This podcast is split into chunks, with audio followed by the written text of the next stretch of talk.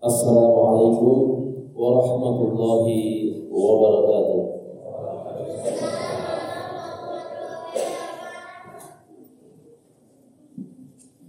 الحمد لله الذي امتن على عباده المؤمنين ببعثة الرسول الصادق الأمين فأخرجهم به من الظلمات الجهل والكفر إلى نور العلم واليقين.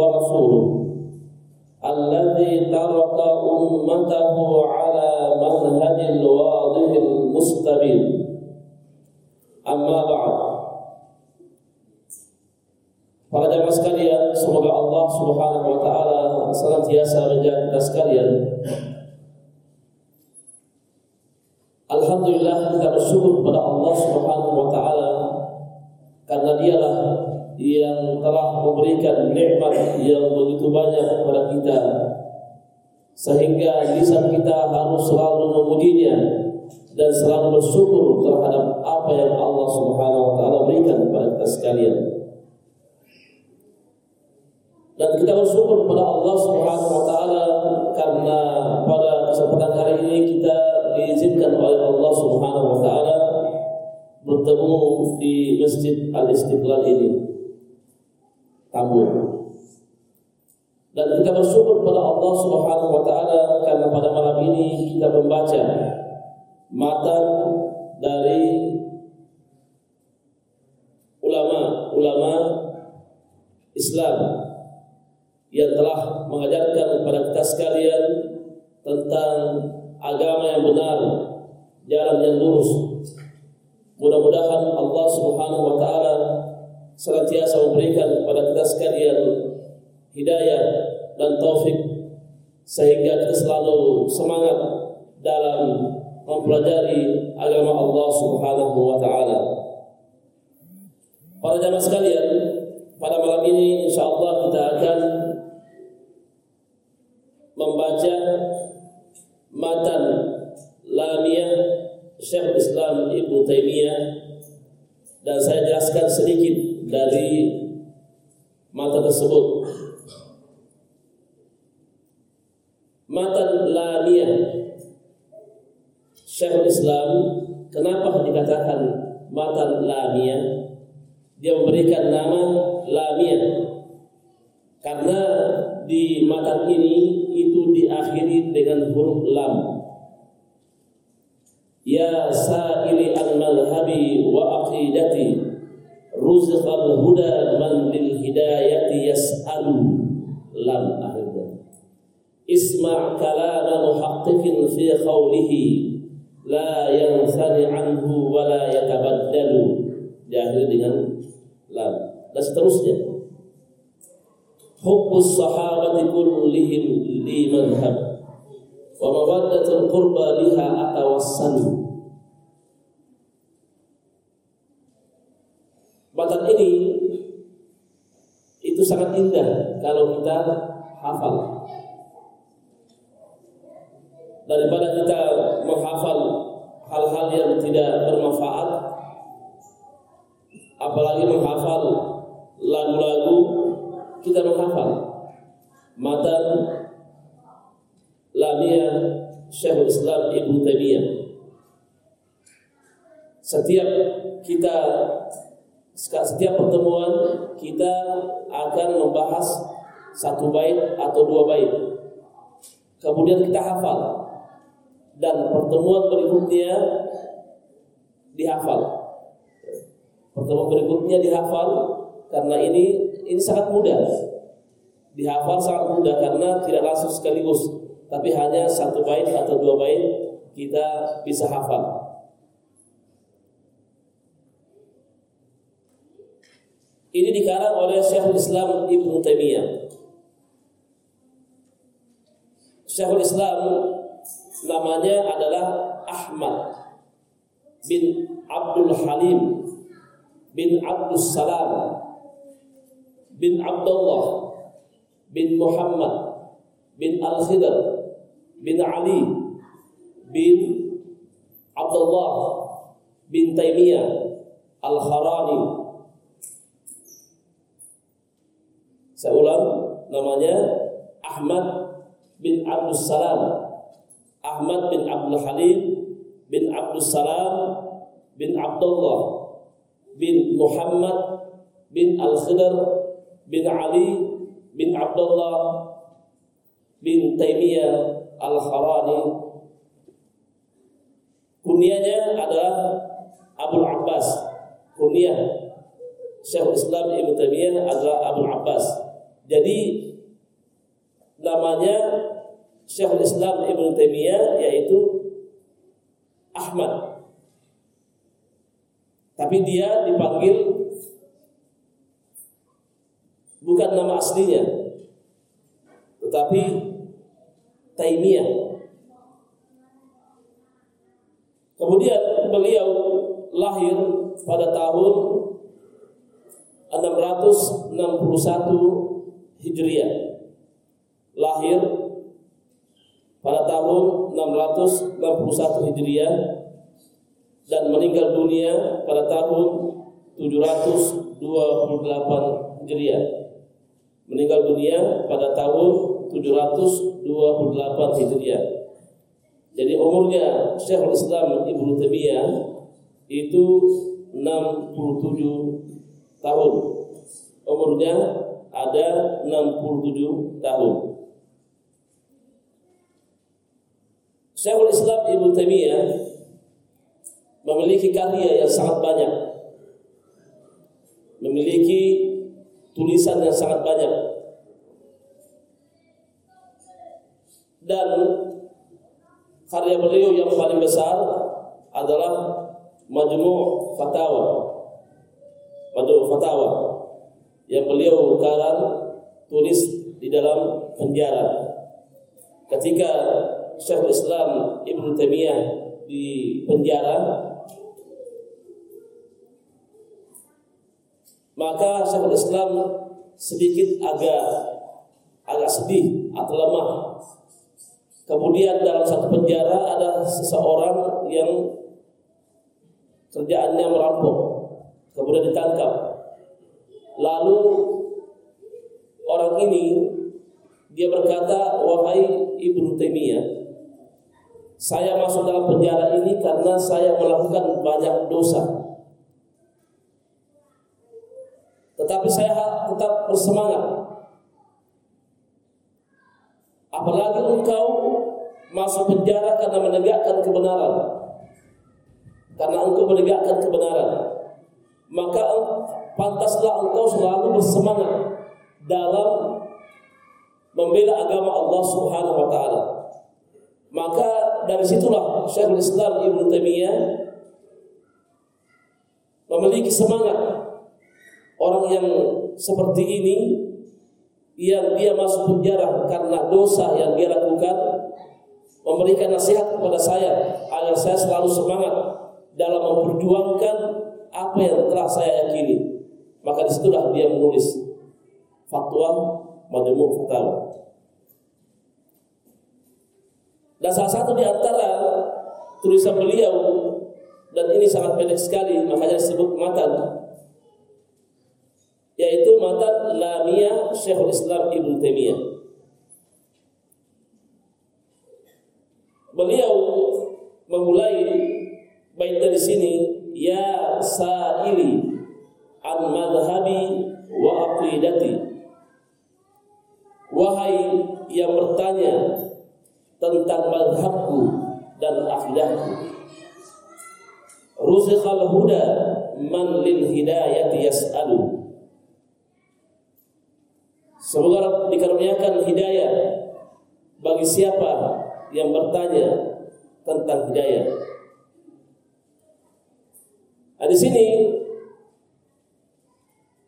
ada yang bertanya tentang apa madhabnya Syekhul Islam Ibn Taimiyah dan apa akidahnya Syekhul Islam Ibn Taimiyah. Sehingga beliau membuat bait ini di situ nanti akan disebutkan tentang akidah Syekhul Islam Ibn Taimiyah. Yang mana dimulai di menyebutkan tentang akidahnya adalah hubbus sahabati kulluhum kullihim li madhabu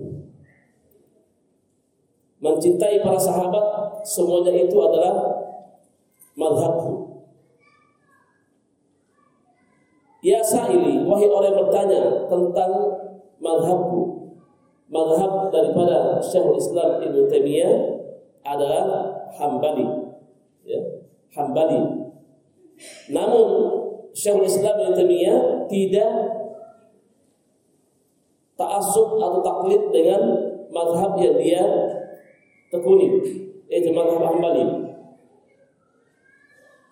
Dia tetap mengikuti dalil Al-Quran dan sunnah Nabi yang mulia alaihi salatu wassalam.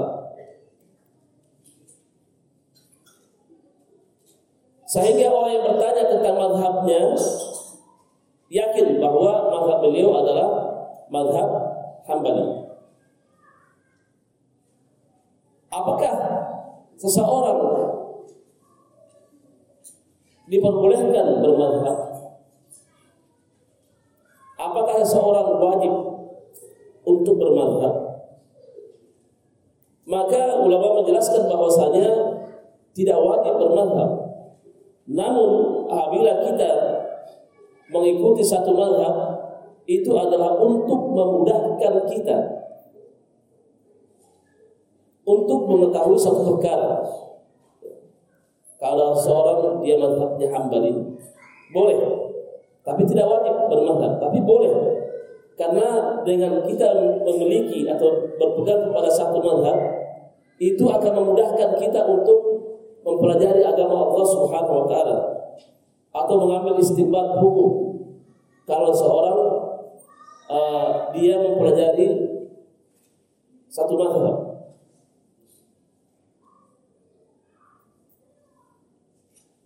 namun tidak menjadi wajib.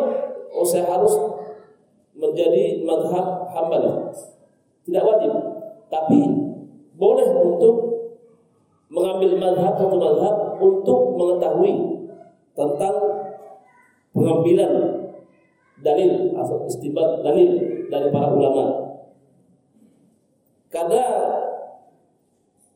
seorang apabila dia mengambil madhab itu memudahkan baginya terutama para penuntut ilmu ketika dia ingin belajar tentang masalah fikih maka itu memudahkan baginya untuk uh, mempelajari tentang fikih tersebut apabila dia mengetahui tentang madhab yang dia tekuni. Kemudian masalah madhab ini Ketika seorang sudah masuk kita madhab, maka tidak boleh ta'assub. Ya, ini dia diperingatkan oleh para ulama tidak boleh ta'assub. Boleh kita bermadhab tapi tidak boleh ta'assub karena ta'assub kita kepada Al-Qur'an dan sunnah Nabi yang mulia alaihi salatu wassalam. Karena semua madhab ya, kita harus menghormati dan memuliakan mereka karena mereka semuanya adalah berakidah. Berakidah salaf. Semua akidahnya adalah mengajak untuk beribadah kepada Allah Subhanahu wa taala dan mengingkari segala kesyirikan-kesyirikan bagaimanapun bentuknya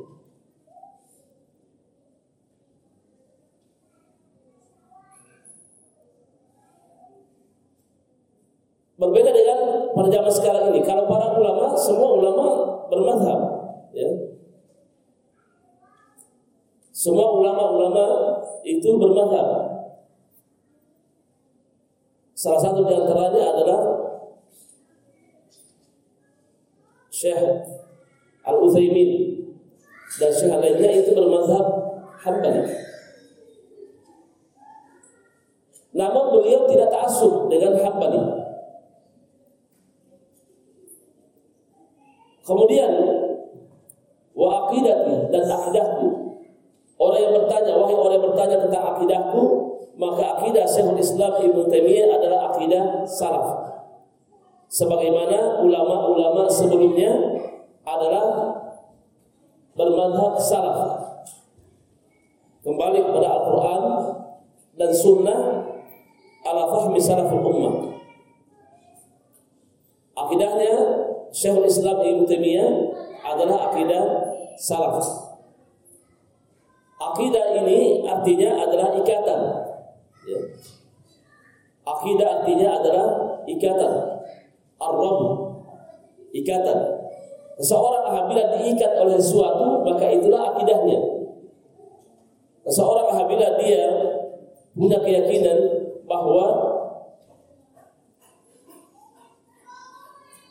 malam Jumat adalah malam yang sangat angker, maka itulah akidahnya karena hatinya diikat dengan malam Jumat itu adalah malam yang angker. Itulah akidahnya, itulah pemahamannya, itulah keyakinannya. Dia diikat. Eh, oleh karena itu, akidah kita adalah diikat dengan Al-Quran dan Sunnah menurut pemahaman para salaf, para ulama salaf dari kalangan tabiin, tabiut tabiun dan juga kalangan para sahabat Nabi Sallallahu Alaihi Wasallam. Sehingga orang yang bertanya ini pun mengakui dan memahami tentang akidah Syekhul Islam Ibnu Taimiyah. Kemudian Syekhul Islam berkata, "Ruzqal huda." Semoga dikaruniai petunjuk man lil hidayah yas'alu bagi siapa yang bertanya tentang hidayah tentang petunjuk. Kemudian sebelum kita masuk di sana, jadi akidah itu adalah ikatan menurut bahasa. Kemudian istilah adalah al-imanul jazim la yatatarraqu ilaihi syak. Keimanan yang mantap yang tidak dihinggapi oleh keraguan.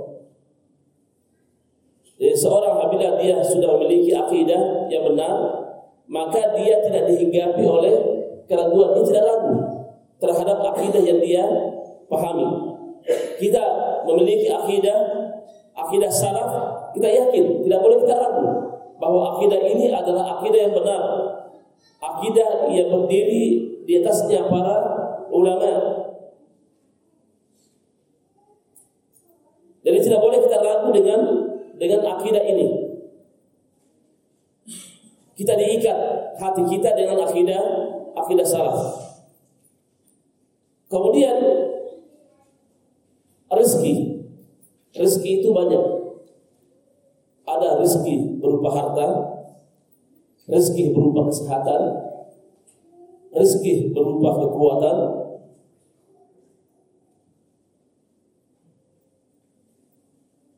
Banyak sekali tentang rezeki. Tetapi yang dimaksud oleh Syekhul Islam Ibnu Taimiyah di sini adalah rezeki tentang masalah hidayah. Ya, oleh karena itu rezeki terbagi dua. Rezeki yang secara umum rezeki yang secara umum Artinya Allah Subhanahu wa taala memberikan rezeki kepada seluruh makhluknya. Allah Subhanahu wa taala memberikan rezeki kepada seluruh manusia. Allah Subhanahu wa taala memberikan rezeki berupa udara, makanan, minuman. Allah Subhanahu wa taala memberikan semuanya ini kepada orang-orang kafir dan juga kepada orang-orang yang beriman. Allah Subhanahu wa taala memberikan semuanya. Orang-orang kafir menghirup udara Allah Subhanahu wa taala. Orang muslim menghirup udara Allah Subhanahu wa taala.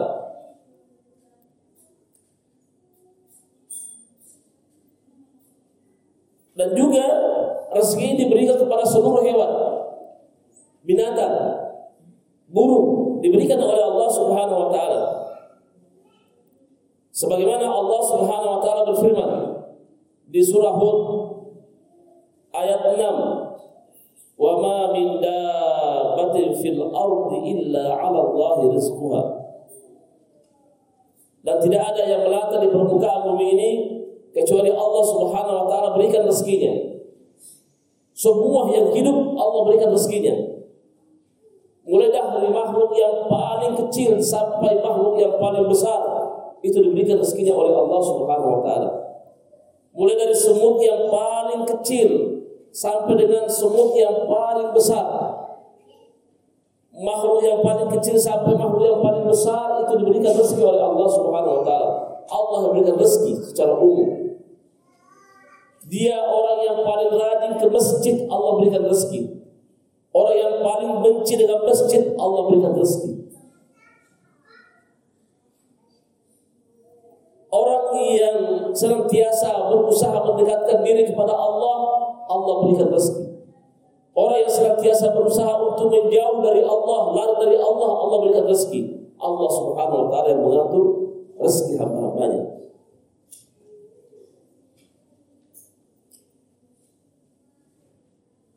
Kemudian rezeki yang kedua, yang kedua adalah rezeki yang khusus.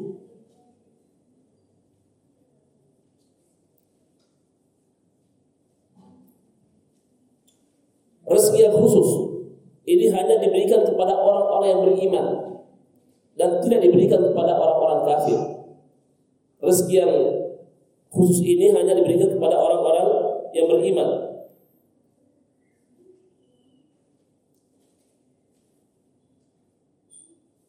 Allah Subhanahu wa taala memberikan rezeki kepada orang-orang yang beriman dengan hati yang dipenuhi dengan ilmu dengan keimanan. Diberikan rezeki oleh Allah Subhanahu wa taala dengan rezeki yang halal. Ini hanya orang-orang yang beriman saja yang Allah Subhanahu wa taala berikan padanya Iman hanya diberikan oleh Allah Subhanahu wa taala kepada orang-orang yang beriman. Allah tidak berikan kepada orang-orang kafir.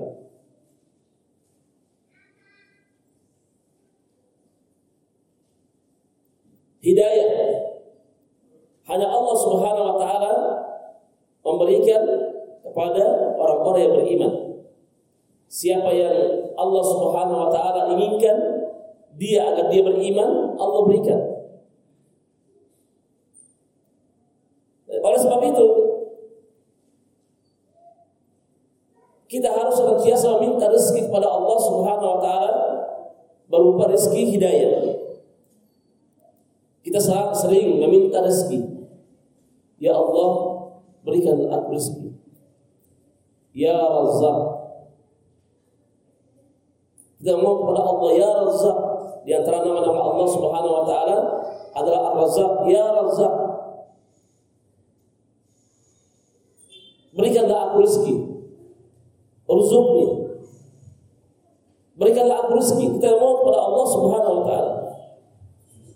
Manusia pada zaman sekarang ini banyak sekali ketika dia berdoa selalu mohon kepada Allah, ya Allah berikanlah aku rezeki. Mudahkanlah jalan rezekiku ya Allah. Berikanlah aku rezeki yang banyak. Meminta kepada Allah Subhanahu wa taala. Selalu meminta kepada Allah Subhanahu wa taala. Meminta rezeki kepada Allah itu adalah sesuatu yang boleh, boleh. Tidak terlarang meminta rezeki kepada Allah.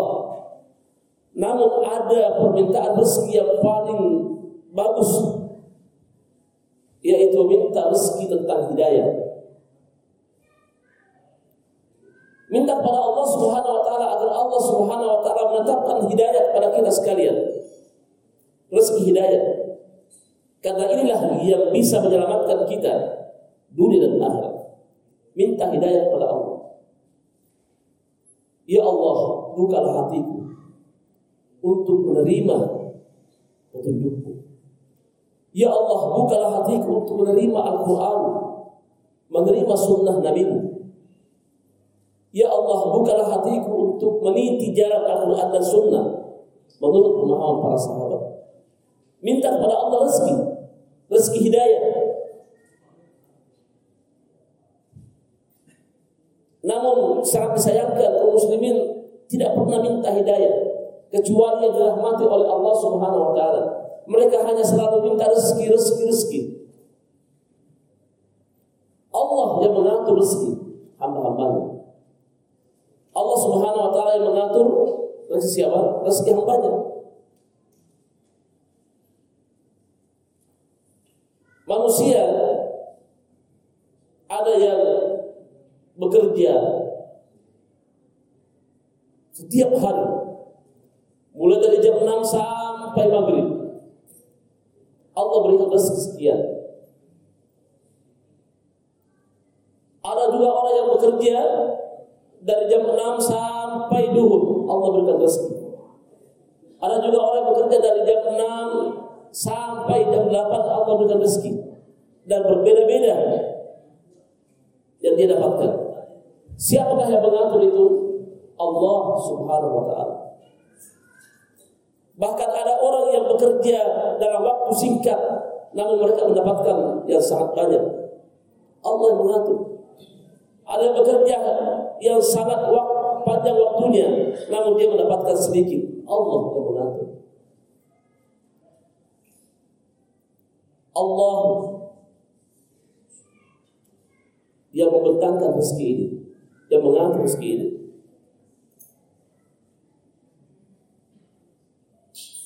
Dan oleh karena itu,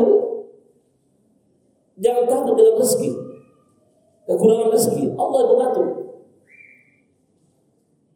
Apalagi orang-orang yang beriman, orang-orang yang rajin sholat, jangan takut rezekinya tentang rezeki. Allah yang mengatur. Kalau kita sudah yakin bahwa Allah yang mengatur rezeki ini, maka hati kita menjadi qanaah. Merasa puas dengan pembagian Allah Subhanahu wa taala terhadap kita. Kita selalu bersyukur kepada Allah Subhanahu wa taala atas nikmat yang Allah Subhanahu wa taala berikan kepada kita. Kebahagiaan bukan pada harta.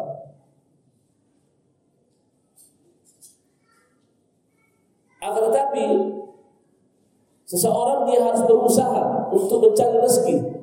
Tidak boleh hanya berdoa, ya Allah berikan rezeki lalu duduk. Tidak mau berusaha. Ini orang yang dia meminta kepada Allah namun dia tidak mengambil sebab-sebab datangnya rezeki.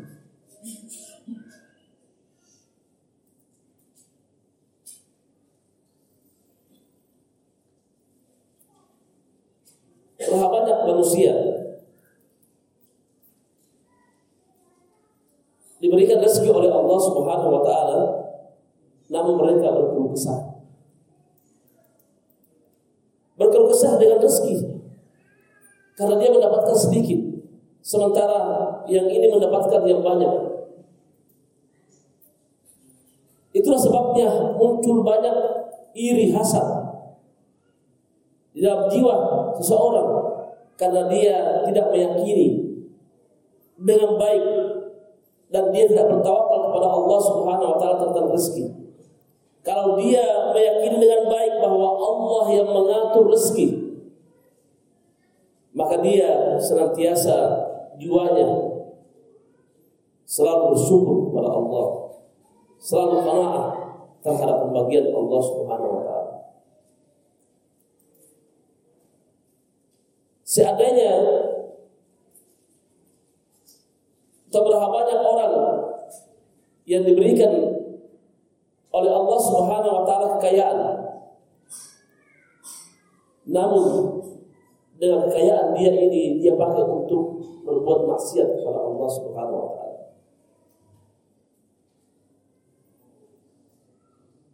Allah Subhanahu wa taala memberikan dia rezeki yang banyak dia melampaui batas.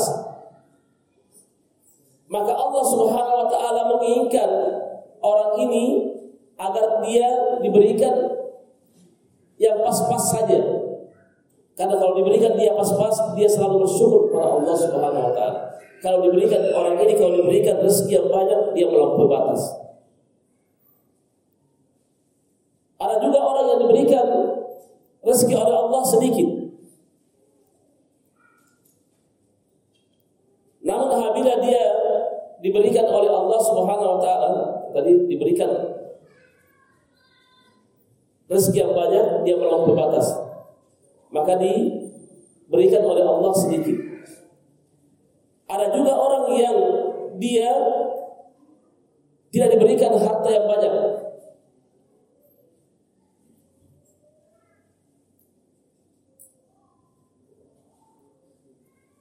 Dia dia diberikan harta yang banyak oleh Allah Subhanahu wa taala. Karena Allah tahu kalau dia diberikan rezeki yang sedikit, dia melampaui batas. Jadi ada orang diberikan harta yang banyak karena kalau diberikan, diberikan rezeki yang sedikit dia melampaui batas. Dia miskin, dia kufur kepada Allah.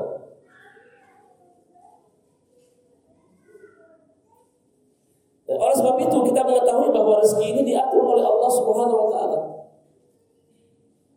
Rezeki diatur oleh Allah Subhanahu wa taala. Namun sekali lagi mintalah rezeki kepada Allah hidayah. Inilah yang paling modal utama. Ini adalah modal utama kalau kita diberikan hidayah oleh Allah Subhanahu wa taala.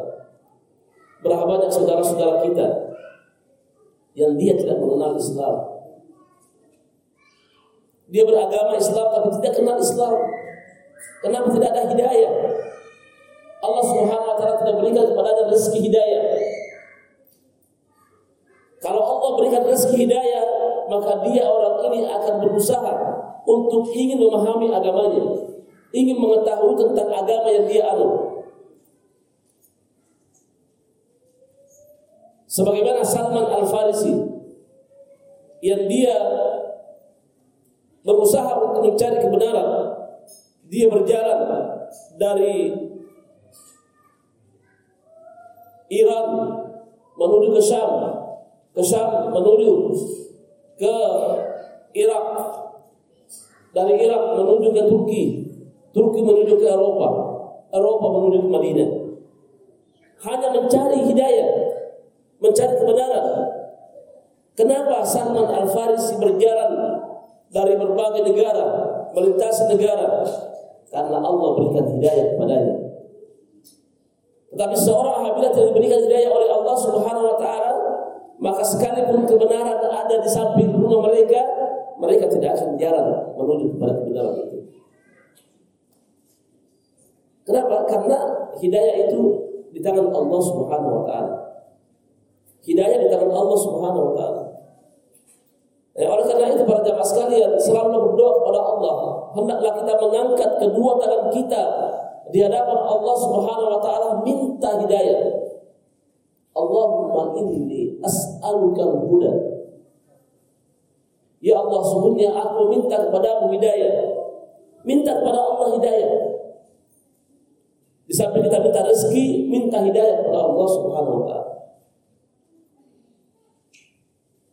Kalau hati kita ini susah, terkadang susah menerima agama Allah, susah menerima kebenaran, minta kepada Allah. Karena Allah yang berikan hidayah kepada manusia. Manusia tidak bisa memilih hidayah dan hidayah tidak ada dijual di supermarket. Hidayah tidak ada dijual di mall. Tidak ada. Hidayah itu mahal. Tidak semua orang mendapatkan hidayah. Orang Islam atau manusia di permukaan bumi ini sangat banyak sekali. Tapi antara Islam dengan kafir, kafir lebih banyak daripada Islam. Ketika seorang beragama Islam yang lebih banyak yang meninggalkan agamanya daripada yang melaksanakan agamanya. Hidayah. Orang Islam yang melaksanakan agamanya yang benar-benar ingin kepada Al-Quran dan Sunnah ala fahmi salaful ummah itu sangat sedikit dibandingkan dengan yang beragama saja. Hidayah. Kenapa terjadi hal ini? Karena hidayah. Maka minta rezeki hidayah. Dan banyak sekali sebab-sebab datangnya hidayah. Sebagaimana sebab-sebab datangnya rezeki. Yang pertama, sebab-sebab datangnya rezeki. Apa yang bisa membuat rezeki itu datang kepada kita dan diberkahi oleh Allah Subhanahu wa taala. Rezeki yang kita dapatkan diberkahi oleh Allah Subhanahu wa taala. Yang pertama,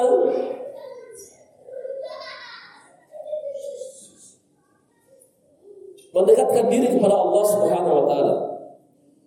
At-taqarrub Allah, mendekatkan diri kepada Allah Subhanahu wa taala dengan melaksanakan ketaatan. Mendekatkan diri kepada Allah dengan melaksanakan ketaatan. Seseorang apabila dia mendekatkan diri kepada Allah atau dia bertakwa kepada Allah Subhanahu wa taala dengan melaksanakan perintah-perintah Allah melaksanakan ketaatan, meninggalkan larangan-larangan Allah Subhanahu wa taala, meninggalkan maksiat, maka ini adalah sebab Allah Subhanahu wa taala memberikan rezeki kepada kita dengan rezeki yang diberkahi oleh Allah Subhanahu wa taala. Bukan hanya sekedar rezeki, tapi rezeki yang diberkahi oleh Allah Subhanahu wa taala. Orang yang bertakwa kepada Allah Subhanahu wa taala selalu melaksanakan ketaatan, meninggalkan larangan Allah, melaksanakan perintah Allah Subhanahu wa taala, menjauhi maksiat, maka dia diberikan rezeki oleh Allah, rezeki yang diberkahi. Orang kafir diberikan rezeki oleh Allah, namun rezeki yang tidak diberkahi oleh Allah Subhanahu wa taala. Ya, oleh sebab itu hendaklah kita senantiasa berusaha dan kita yakin bahwa apabila kita dekat dengan Allah, selalu melaksanakan perintah Allah, ketahuilah bahwa ini adalah sebab jalan Allah memudahkan jalan rezeki kita. Allah memudahkan jalan rezeki kita. Ya, oleh karena itu jangan takut kalau kita mendekatkan diri kepada Allah. Apakah itu dengan menuntut ilmu, dengan sholat berjamaah di masjid, dengan yang lainnya, jangan takut dengan rezeki. Allah berikan rezeki kepada kita. Allah berjanji bagi siapa yang beriman dan bertakwa kepada Allah, Allah berikan rezekinya. Allah bukakan rezekinya. Cuma ada yang banyak, ada yang sedikit. Dan perjalanan hidup manusia kita tidak tahu.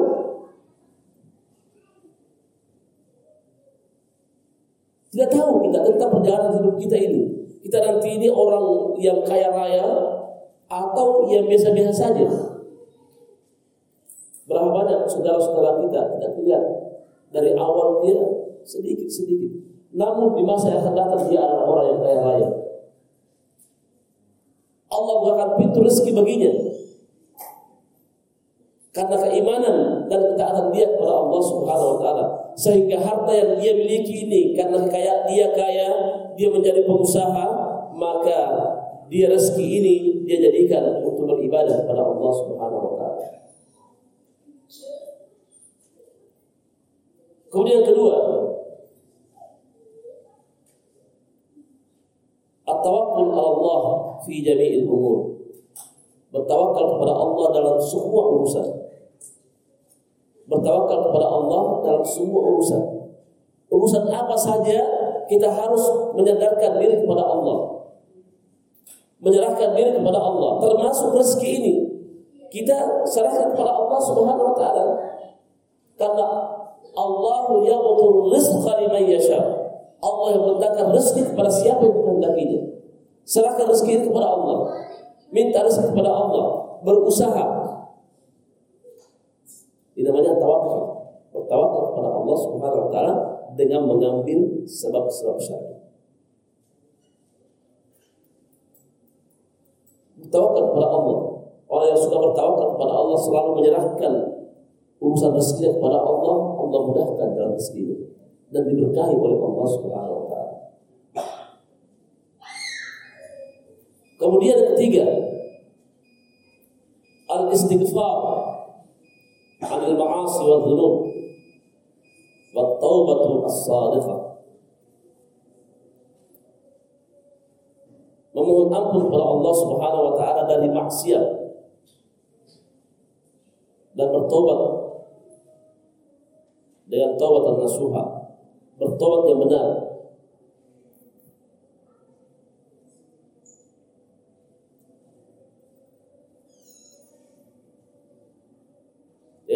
apabila dia selalu istighfar kepada Allah Subhanahu wa taala, maka Allah Subhanahu wa taala memudahkan rezekinya. Siapa yang bertobat kepada Allah Subhanahu wa taala, maka Allah Subhanahu wa taala mudahkan rezekinya. Orang yang selalu ber, ber, beristighfar, memohon ampun kepada Allah, sekali lagi Allah mudahkan jalan rezekinya. Sampai sini insya Allah kita lanjutkan setelah sholat isya. Subhanakallah wa bihamdik asyhadu an la ilaha illa anta astaghfiruka wa atubu warahmatullahi wabarakatuh.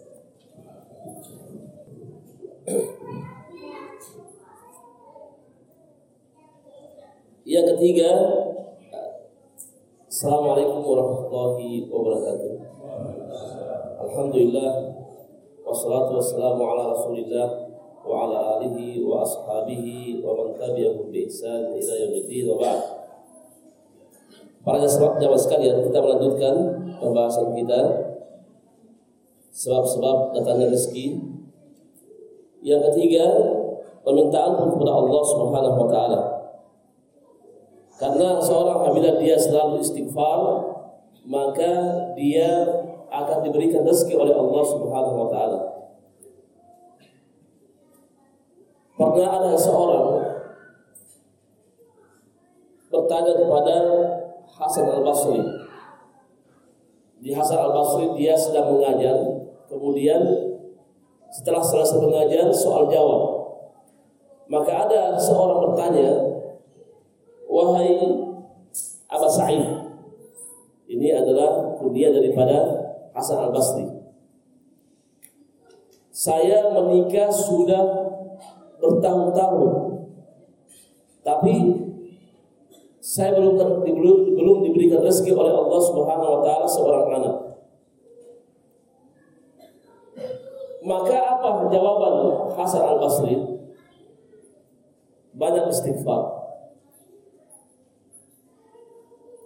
Jawaban ulama Hasan Al Basri banyak istighfar. Kemudian ada lagi orang angkat tangan. Ya Mas Said,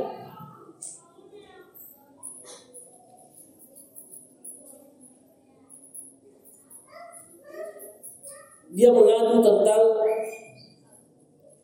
rezekinya. Rezekinya sedikit. Sahabat saya, tetangga saya rezekinya banyak.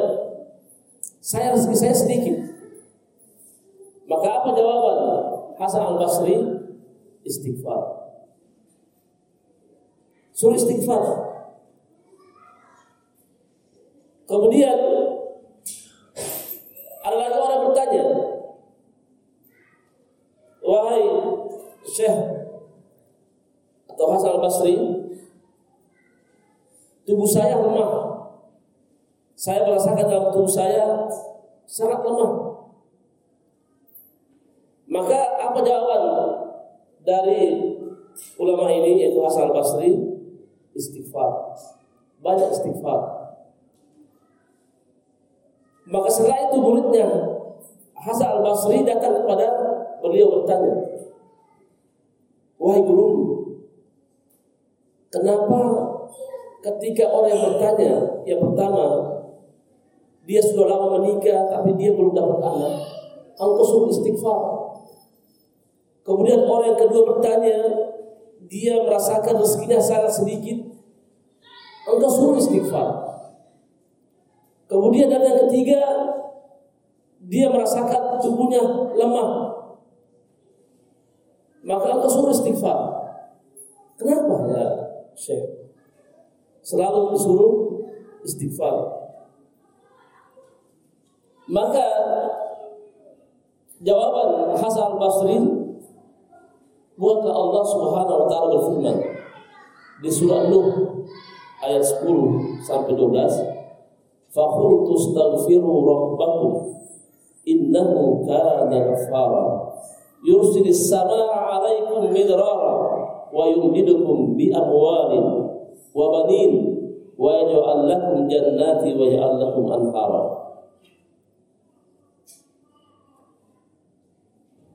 Maka aku katakan kepada mereka, mohon ampunlah kepada Tuhanmu. Sesungguhnya dialah yang maha pengampun.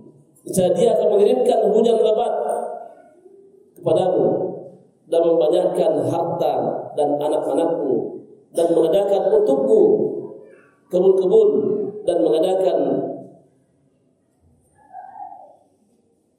di dalamnya sungai-sungai. Nah dari ayat ini bahwasanya orang yang istighfar Allah Subhanahu wa taala berikan rezeki. Ya. Dan Allah Subhanahu wa taala berikan anak. Allah Subhanahu memberikan hujan. Itu rezeki. Dengan hujan ini tumbuhlah tumbuh-tumbuhan. Tanam-tanaman menjadi subur dan dengan istighfar Allah berikan anak. Nah, ini alasan Hasan Basri bahwasanya penanya pertama dan yang kedua dengan ayat ini. Kemudian penanya yang ketiga dia membacakan surah Hud ayat 52 Istaghfiru rabbakum thumma tubu ilaihi yursilis sama alaikum midrara wa yazidkum quwwatan ila quwwah. Minta ampunlah kepada Tuhanmu. Dan bertobatlah kepadanya. Dialah yang mengirim hujan lebat kepada kalian dan menambahkan kalian kekuatan di atas kekuatan. Jadi kalau tubuh kita lemah, istighfar, maka Allah Subhanahu wa taala memberikan kepada kita kekuatan.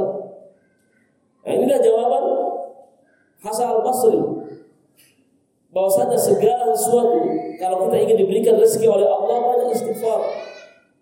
Banyak bertobat kepada Allah Subhanahu wa taala. Karena kita ini hidup banyak sekali dosa dan maksiat yang kita lakukan. Maka kita berengi dengan banyak istighfar.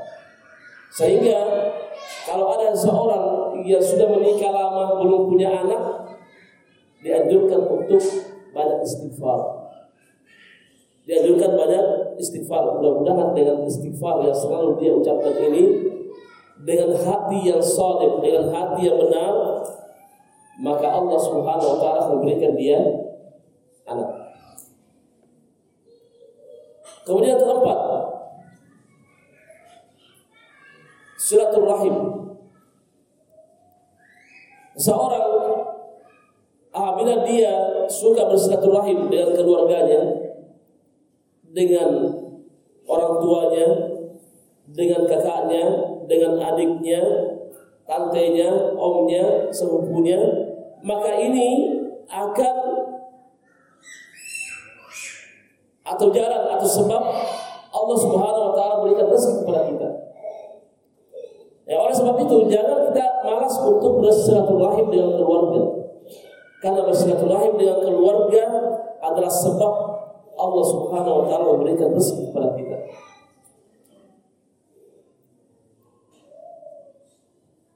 Kemudian yang kelima,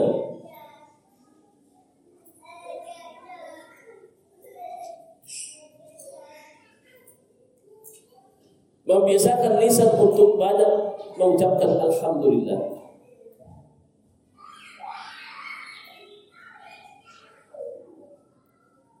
Memisahkan lisan untuk selalu banyak mengucapkan alhamdulillah dan syukur kepada Allah terhadap nikmat nikmatnya dan bersyukur kepada Allah terhadap nikmat-nikmatnya. Di lisan kita ini harus selalu banyak mengucapkan alhamdulillah apa saja yang kita dapatkan kita mengatakan alhamdulillah Ada orang memberikan kepada kita hadiah, alhamdulillah. Ada orang memberikan kita sesuatu, alhamdulillah. Seandainya sesuatu yang dia berikan kepada kita ini ada sama kita juga, maka kita mengatakan alhamdulillah. Jangan kita berkata, wah, saya juga ada di rumah kayak begini. Gak usah, jangan. Ucapkan dulu alhamdulillah. Diterima. Dan nanti kalau di rumah juga ada, kita juga bisa berikan hadiah ini kepada orang lain. Tetapi yang pertama kali adalah ucapkan Alhamdulillah.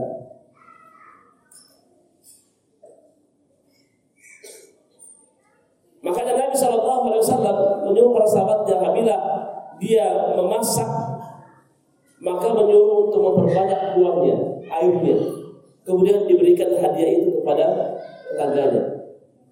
Sebagai tanda syukur dia kepada Allah Subhanahu wa taala. Ya. Dan kalau diberikan kita hadiah sesama tetangga kita kuah daging maka bersyukur kepada Allah alhamdulillah. Sekalipun kita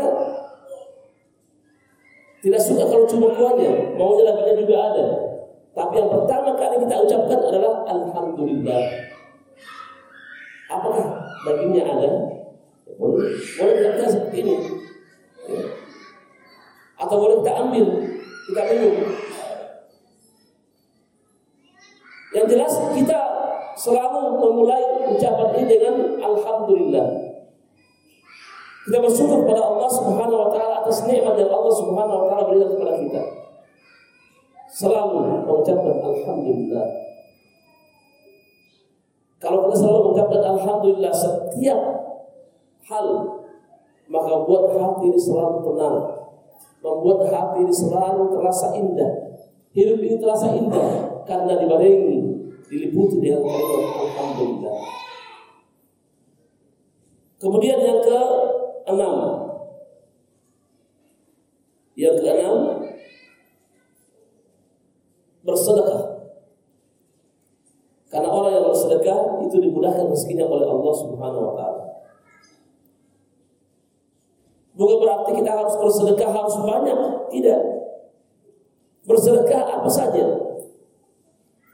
Allah mudahkan jalan rezeki kita. Jangan kita pelit. Kita memberikan sumbangan permen, permen kepada orang, ini sedekah. Ini adalah jalan-jalan Allah berikan rezeki kepada kita. Kita berikan apa yang mudah bagi kita, Allah mudahkan rezeki kita. Allah memudahkan jalan rezeki kita. Dan ini adalah sebab Allah memberikan rezeki kepada kita. Bersedekah. Karena banyak orang, oh, saya tidak bisa bersedekah. Saya kurang. Allah tidak berkata kamu harus bersedekah banyak. Tidak. Bersedekah besar atau kecil. Bersedekah. Ini adalah jalan jalan kita bisa diberikan rezeki oleh Allah Subhanahu wa taala. Kemudian ketujuh, doa berdoa. Banyak berdoa kepada Allah Subhanahu wa taala agar Allah Subhanahu wa taala memudahkan jalan rezeki kita. Banyak berdoa kepada Allah Subhanahu wa taala. Karena dengan doa inilah yang bisa membuka pintu-pintu rezeki. Apalagi kita berdoa dengan dimulai dengan nama-nama Allah Subhanahu wa taala. Ya Razzaq. Wahai Maha pemberi rezeki. Itu Allah Subhanahu wa taala Urzuqni Karilha aku Berikanlah aku rezeki Kita memohon kepada Allah Subhanahu wa taala Berdoa kepada Allah Subhanahu wa taala Kita mengakui bahwa rezeki itu datang dari Allah Maka ya Allah aku adalah hambamu yang lemah. Ya Allah, aku adalah hambamu yang lemah, mudahkanlah jalan rezekiku. Nah inilah beberapa sebab rezeki itu datang. Kemudian sebab-sebab datangnya hidayah juga itu banyak. Sebab-sebab datangnya hidayah itu banyak sekali. Di antaranya adalah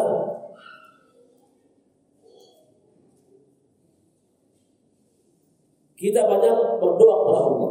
Yang pertama berdoa kepada Allah Subhanahu wa taala, minta hidayah kepada Allah Subhanahu wa taala.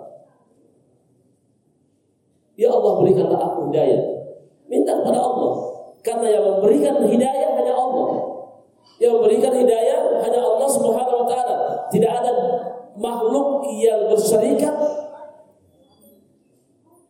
berkongsi dengan Allah Subhanahu wa taala dalam hal memberikan rezeki. Tidak ada. Hanya Allah satu-satunya yang memberikan hidayah.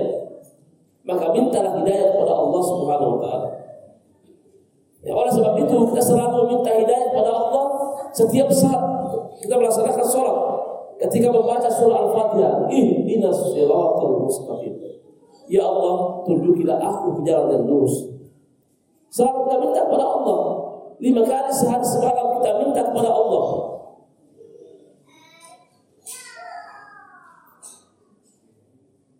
Minta hidayah kepada Allah Subhanahu wa taala. Kemudian kedua,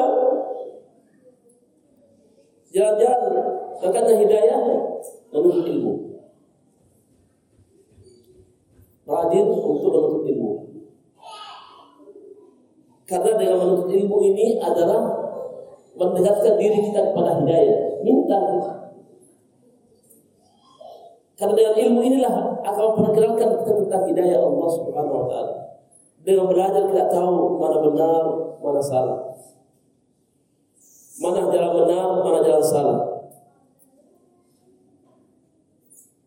Belajar. Belajar. Dan di tempat kita sini banyak, Masya Allah, banyak ustaz. Bertanya kepada mereka, belajar kepada mereka. Ada Ustaz Musa, ada Ustaz Bima. Bertanya kepada mereka, belajar kepada mereka. Alhamdulillah ini adalah kesempatan buat kita untuk belajar.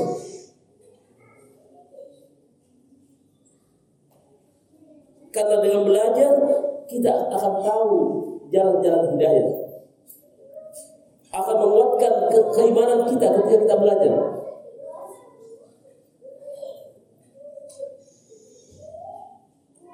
Dan masih banyak lagi tentang sebab-sebab kita bisa mendapatkan hidayah dari Allah Subhanahu wa taala. Tetapi yang paling hebat ini adalah berdoa dan menuntut ilmu ini adalah jalan yang paling hebat untuk mendapatkan hidayah Allah Subhanahu wa taala.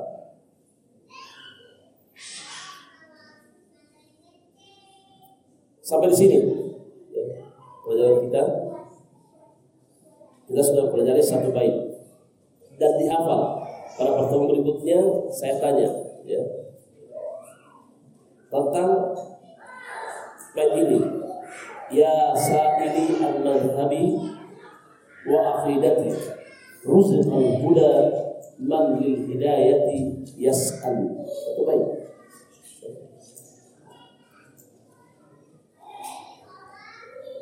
Sekarang kita masuk dan sebelum kita masuk soal jawab, saya ingin merojaah dari pelajaran yang kita pelajari pada pertemuan ini. Siapa yang bisa jawab silahkan dijawab. Siapakah kunyah Syekhul Islam Ibnu Taimiyah? Abu Abbas. Siapa yang bisa menyebutkan nama lengkapnya Syekhul Islam Ibnu Taimiyah? Hah? Nah. Siapa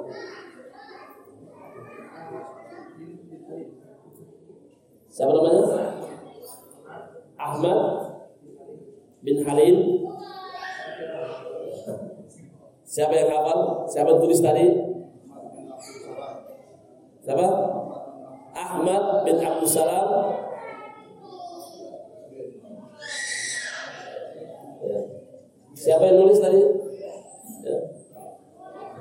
Ahmad bin Abdul Halim bin Abdul Salam bin Abdullah bin Muhammad bin Al-Khidr bin Ali bin Muhammad bin Abdullah bin Taimiyah Al-Harani namanya adalah Ahmad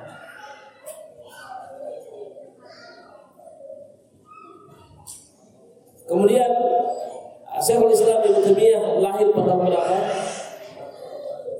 700 600 satu. Meninggal dunia pada tahun berapa?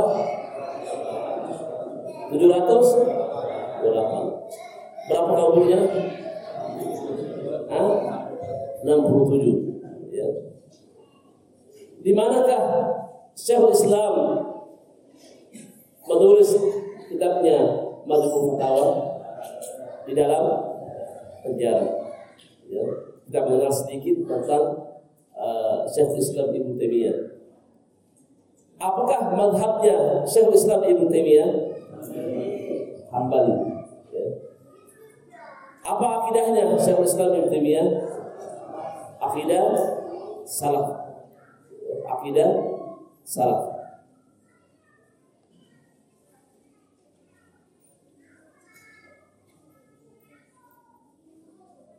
Meminta rezeki kepada Allah Subhanahu wa taala itu sangat indah sekali. Namun ada rezeki yang paling penting apa itu? Rezeki hidayah. Minta rezeki hidayah. Sebab-sebab datangnya rezeki ada berapa? Ada tujuh. Siapa bisa menyebutkan? Menulis. Siapa menulis? Satu. Dua. Tiga. Ibrahim. Lima. Enam. Tujuh. Masya Allah. Tulisannya ini disimpan dengan baik ya. Jangan hari ini dibaca, besok dijadikan sebagai pembungkus kaca. Jangan. Ya. Ilmu itu sangat berharga, ilmu itu sangat berharga. Maka ditulis karena nanti kita belajar ini ya terus selalu menulis. Ya. Biar nanti kita paham satu perkataan-perkataan Syekh Islam Ibnu dari satu bait ke bait yang yang lain. Sebab tentang hidayah apa? Berdoa untuk ilmu dan yang lainnya. Kemudian ada orang yang bertanya tentang saya sudah menikah bertahun-tahun belum punya anak. Dia bertanya kepada siapa? Hasan Al Basri. Apa siapa yang bisa menceritakan tentang kisah orang yang bertanya ini? Apa saja yang ditanyakan uh, muridnya kepada Hasan Al Basri? Pertama, saya sudah lama menikah tapi belum dikaruniai anak. Apa jawaban saya? Banyak istighfar. Kemudian kedua, Hah? Kenapa rezeki ini sedikit? Ya. Kenapa rezeki saya ini sempit? Apa jawaban saya? Banyak istighfar. Kemudian ketika bertanya apa? Tubuh yang lemah, kelemahan yang dirasakan dalam tubuhnya. Maka saya menjawab apa?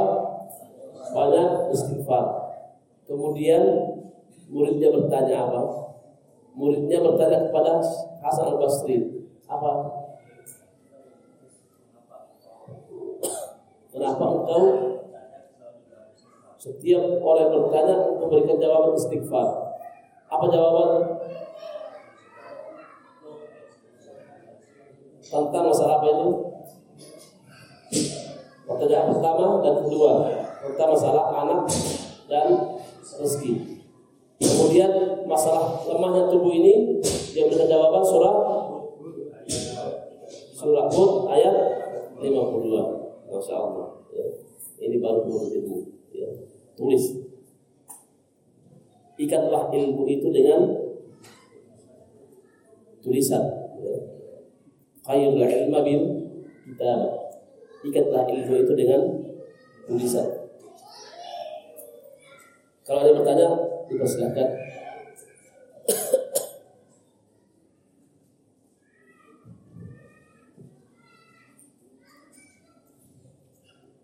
Silakan bertanya.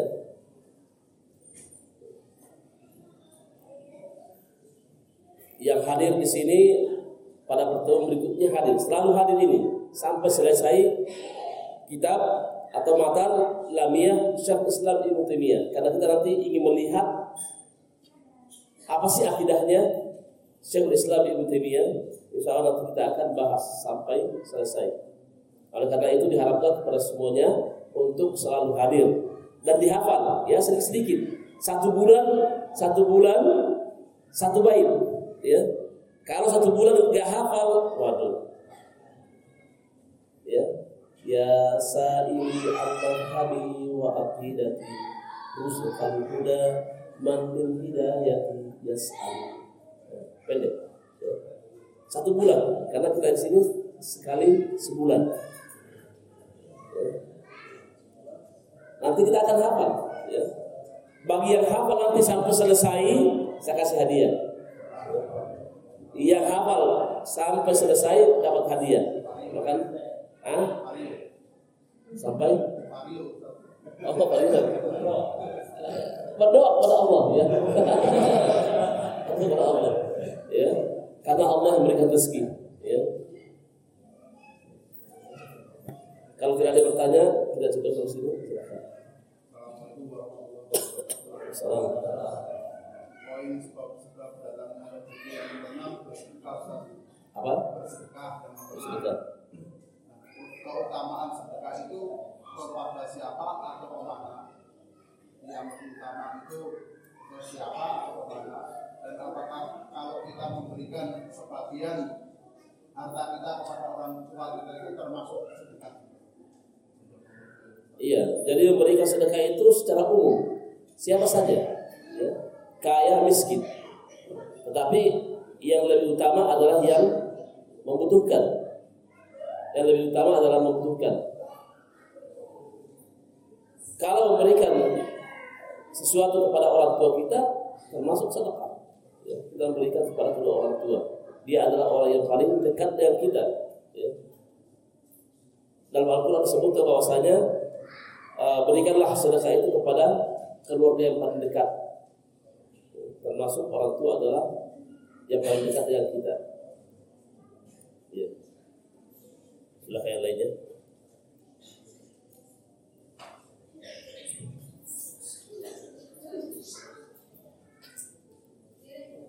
Sampai sini subhanakallah wa bihamdik asyhadu an la ilaha illa anta astaghfiruka wa atubu ilaik. Assalamualaikum warahmatullahi wabarakatuh.